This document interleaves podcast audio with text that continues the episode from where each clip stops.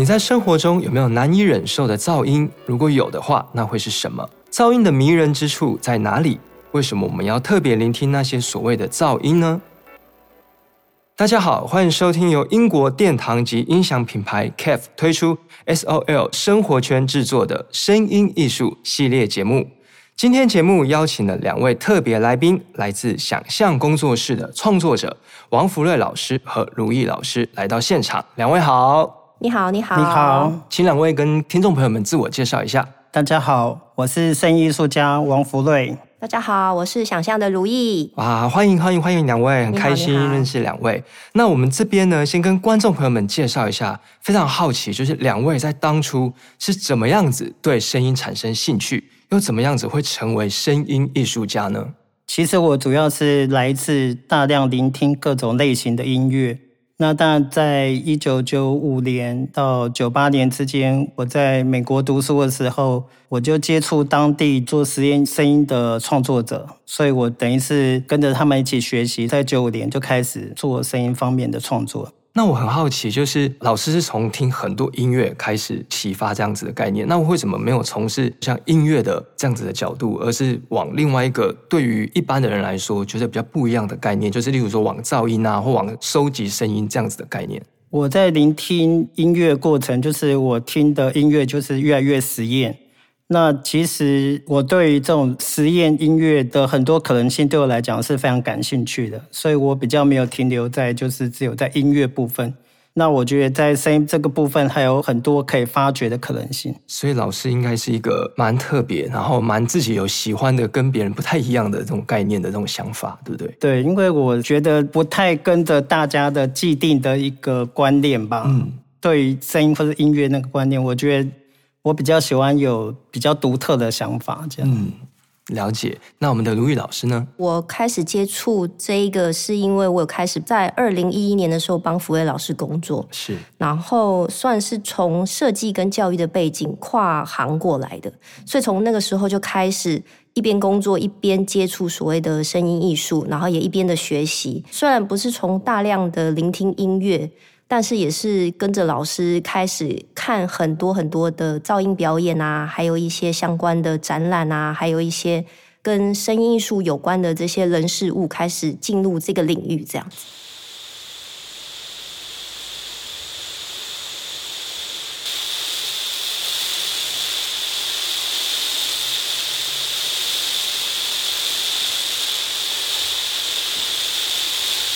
从日常生活中声音的采集到可以被展示的声音装置作品，中间其实还有一段距离，因为噪音的千变万化嘛，可能连两位就是作品到完成的最后一刻之前都不知道它到底会长成什么样子。那可不可以跟听众朋友们分享一下，在这个作品的创作的过程啊，或者是怎么样子从无到有是怎么样变出来的？我自己平常来讲，其实我是不太戴耳机的，所以我其实蛮享受，就是我走在路上，然后聆听各种声音的一个变化。那我过去有一个作品叫《感知音景》，它其实是我从家里到学校关渡这一段捷运的一个过程，对不对？那我大概花了一年的时间，录了一百多天，最后把它集结在一起。那你听起来就是哎，好像你每天都听到这些声音，不过你感觉你好像没有真的注意到听到这个声音，哦，所以我是把它定义有一点像是极静的噪音，这样就是静噪这样。就是可能其实我们生活中不管是工作在行走的这个过程中，其实有很多的声音，可是只是我们可能会选择忽略它，或者是很多现在的小朋友们或者是上班族都很习惯把耳机戴上。会忽略，其实身边有很多我们以为已经很熟悉，但其实还是会出现很多不一样的声音。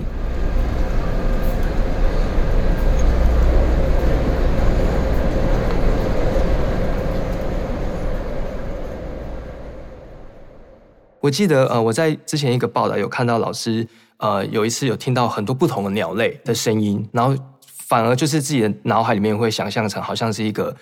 蛮蛮奇妙的电子乐、电子系统这样子，那应该也是在生活中就是发现这样子的过程。对，那也是就是等于我在坐车子的过程，就是有经过万华的鸟街，所以我就非常好奇。万华的鸟街。对，然后我就非常好奇，就是在这个都市车水马龙的地方，为什么会听到这么多鸟叫的声音？因为它看起来不像是一个公园。嗯，所以我后来就去再重走这个鸟街，然后我就发现这个鸟街它跟大自然的鸟叫是不一样的。这些卖鸟的店家，他其实每个笼子都非常多多鸟。对，所以这些鸟它其实听起来很像人工自然那种声音，对不对？它不是大自然的鸟声，那是人工自然的鸟声。明白，明白。所以它的声音已经感觉像是有点电子噪音的频率。懂，因为正常的鸟类可能它们会有舒适的空间，然后可能在某一个空间里面，例如说一平方公尺可能会只有几只鸟类，但是因为人为的关系，它们可能被关在鸟笼里面，真的就成为另另类的一种呃，不是自然的鸟声，但它们就是自然的鸟类发出来的，这是一个蛮有趣的一个小故事，这样。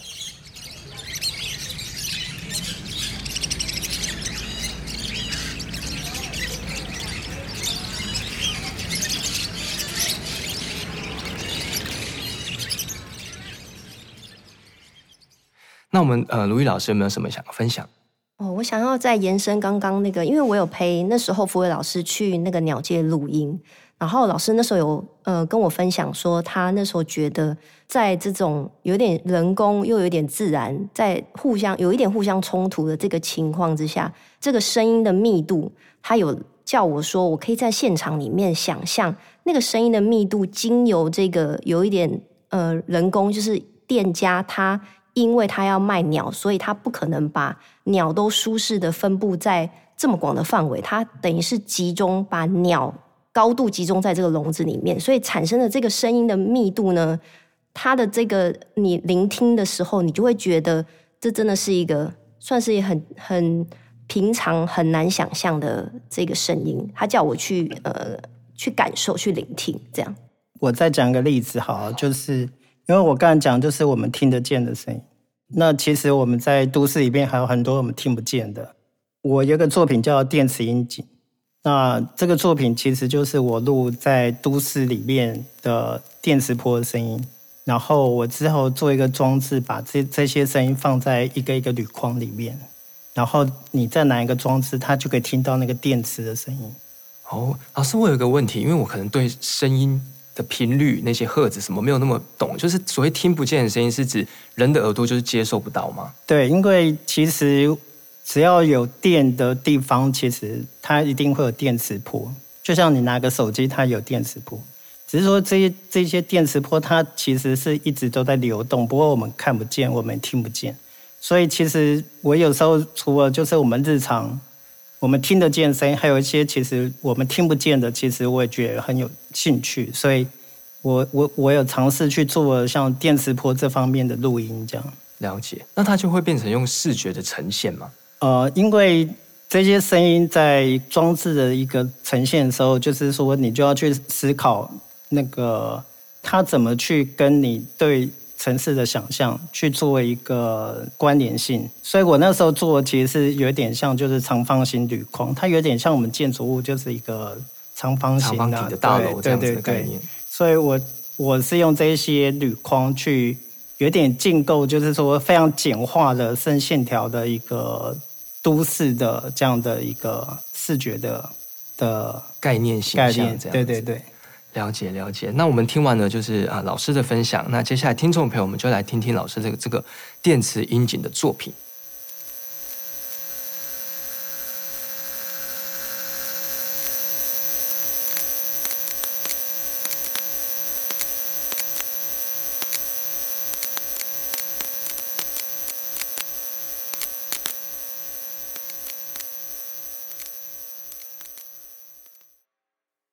接下来想跟两位聊聊聆听生活中的噪音这个主题啊、感觉噪音的收集的过程是很随机的，然后应该也是在整个艺术的创作中可以有很多的想象空间发挥的部分。那我们在生活里面到处可以听到啊，甚至有时候就像刚刚提的，可能很多其实不知道它是怎么样子产生，不知道是怎么样发生的，所以想请两位老师跟大家分享一下，就是把噪音作为一种想象、一种灵感的来源。它到底是要怎么样子去把它赋予，然后放到作品里面？其实我们生活周遭其实都一直有非常多不同声音的一直在变化。其实这些声音，因为它比较不像音乐，所以我们可能都会觉得它是一个噪音，就对。只是说在这些噪音，那你怎么去找到它很独特的一个特性？这个其实相对是艺术家他可能需要有这样的敏锐度，就对。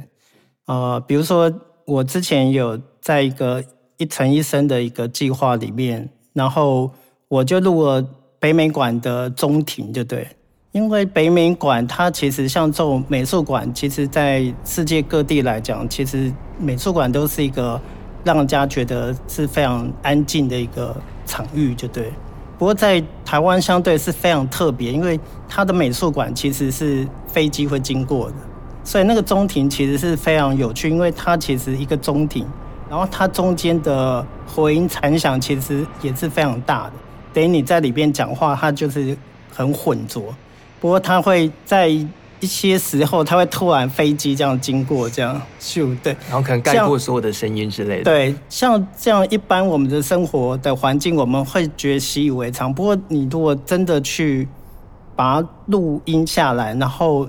在别人在听的时候，他可能会非常讶异，说：“诶，在我们台北有这么独特的一个声音的一个场域，就对。像我们摄影都会说 photography 嘛，嗯、那其实我们声音的这种环境录音，它有时候叫 phonography，其实一样，就是说摄影的人他其实在这个都市游走之后，他可以 capture 一个非常。”精彩的一个一个瞬间，这样。不过相对的，我觉得声音艺术家是透过聆听的方式，他也可以找到其实，在都市里面这些你看起来很平凡的声音，一直在流窜的这些声音，或者说你可以说噪音，他其实也可以找到他非常独特的一个聆听的一个经验，这样。是，然后也可以把那个瞬间记录下来。对对对。对。噪音的定义是什么？例如说，我印象中以前读书的时候，好像例如说几十分贝以上就可以算是一种噪音，还是说只要是自己不喜欢的声音都可以叫噪音？其实我觉得，对于一个创作者来讲，他的噪音其实可能会更有趣一点啊。因为比如说，现在我发现现在很多人失眠的时候，他就会放一些环境的声音，然后他就会说这是白噪音。大家会想说，哎，这不是虫鸣鸟叫吗？它为什么是一个白噪音？因为其实它会回到原本所谓的噪音，就对。噪音它其实我用比较技术的来讲，就是说它其实可能是很多随机的频率，它集结在一起的时候，它其实可能就是一个噪音。这样，这有点像大海，大海它很多海浪一直在拍打，其实它也是各种声音一直一直重叠。所以它也是变成一个噪音，不过这个噪音，我想一般人可能在听海，他不会觉得说这个是非常吵的噪音。不过你如果在马路有人在，可能在那个工地啊或者什么，你可能就觉得这是另外一个很吵的噪音。所以其实你会觉得说，哎，这个噪音本身它其实也是非常有不一样的层次，就对了，它可能也是非常有趣，它有可能是非常吵，不过它相对其实它可能那个能量是非常大的。所以你看，为什么那个像重金属或者什么，为什么很多年轻人他为什么会非常投入？因为那个能量是非常大。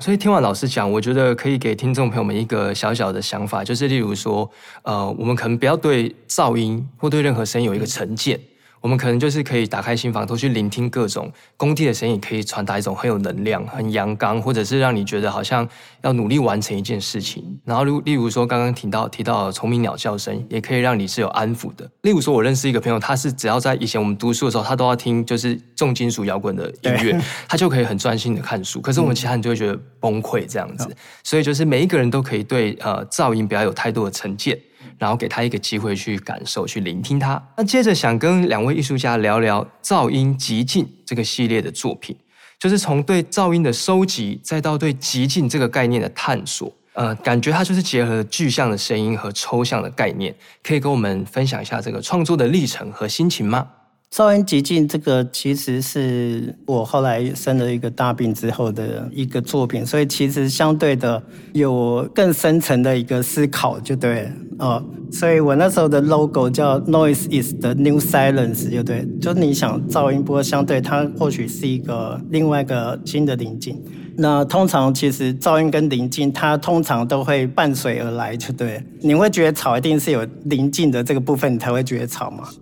宁静这个系列，因为这个其实是我收集，就是我手，因为我大病之后，我需要去做血液透析，然后所以我手会有一个动脉连接静脉一个瘘管。所以，我身体其实对一个声艺术家来讲，其实非常有趣的部分是说，因为我身体又多一个会发声的东西，就对，多一个工具了。对，所以我就把这个声音哦，它其实是比我们心脏更感觉那个震动，其实是更剧烈的。不过，我其实是把它变成一个比较沉静，所以我其实是用了六个全指向的喇叭，所以总共是七十二声道。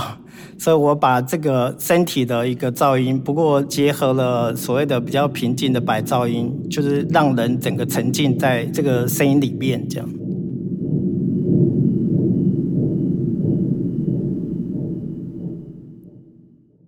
两位艺术家呢，目前都有在台北艺术大学任教。那应该有接触到很多年轻的学子啊。那例例如说，啊，要怎么样子去引导我们的学生，或者是我们的听众，如果他是第一次去接触这个声响的作品，有没有一些小诀窍可以跟他们分享？对我来讲，就是艺术它其实是需要被启发的。就是说，你可能不是说一直教他一些音乐软体，或者是说你只是一直介绍声音的作品。那因为我在学习过程，就我讲，我其实是跟着。做实验声音的创作者，我是跟着他们一起学习的，所以其实我在教同学的时候，其实我是非常希望他们可以动手下去做，就对，他们去接触这些声音。他不管是不是你用软体，或者是说你不需要用软体，你用很类比的方式，或者说你什么都不需要，你可能就一支笔，那你怎么去跟一个桌子，或是不同共鸣的东西，你怎么去产生不一样的声音？你自己去探索。这对我来讲，其实刚开始去探索这个声音的这过程，我觉得是非常重要的，而不是说只是一直教很多软体，或者这部分是对我而言，在从事生艺术来讲，我觉得不断的探索，它其实是在整个创作过程是非常重要的一部分，最重要的环节。那卢玉老师，好，那我就我其实也是那时候，福伟老师也有跟我一直提醒说。